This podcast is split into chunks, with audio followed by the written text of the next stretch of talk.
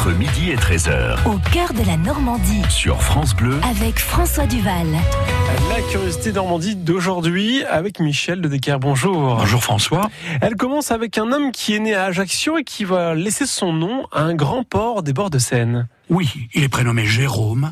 Il est né rue de la Mauvaise Herbe le 15 novembre de 1784. Sa maman s'appelait Laetitia et son papa Charles-Marie Bonaparte. Il est donc le petit frère de l'empereur Napoléon Ier qui, au mois d'août de 1807, va lui faire épouser la princesse Catherine de Württemberg, la fille de Frédéric Ier de Württemberg. Tant et si bien que six jours plus tard, il sera créé roi de Westphalie. Ça traînait pas hein, avec Napoléon.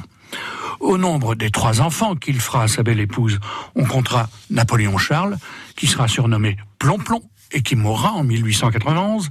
Il sera le chef de la maison Bonaparte, et c'est de lui que descendent les actuels princes Napoléon Bonaparte. Bon.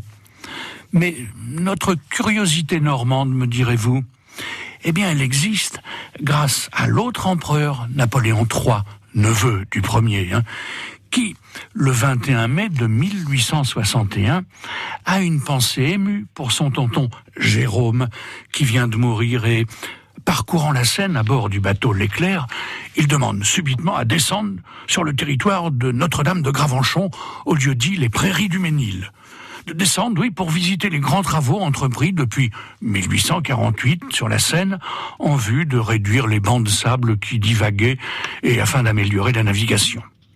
Alors il prend sa décision. On va construire un port ici. Un port auquel je donnerai le nom de Jérôme, mon oncle, l'ex-roi de Westphalie.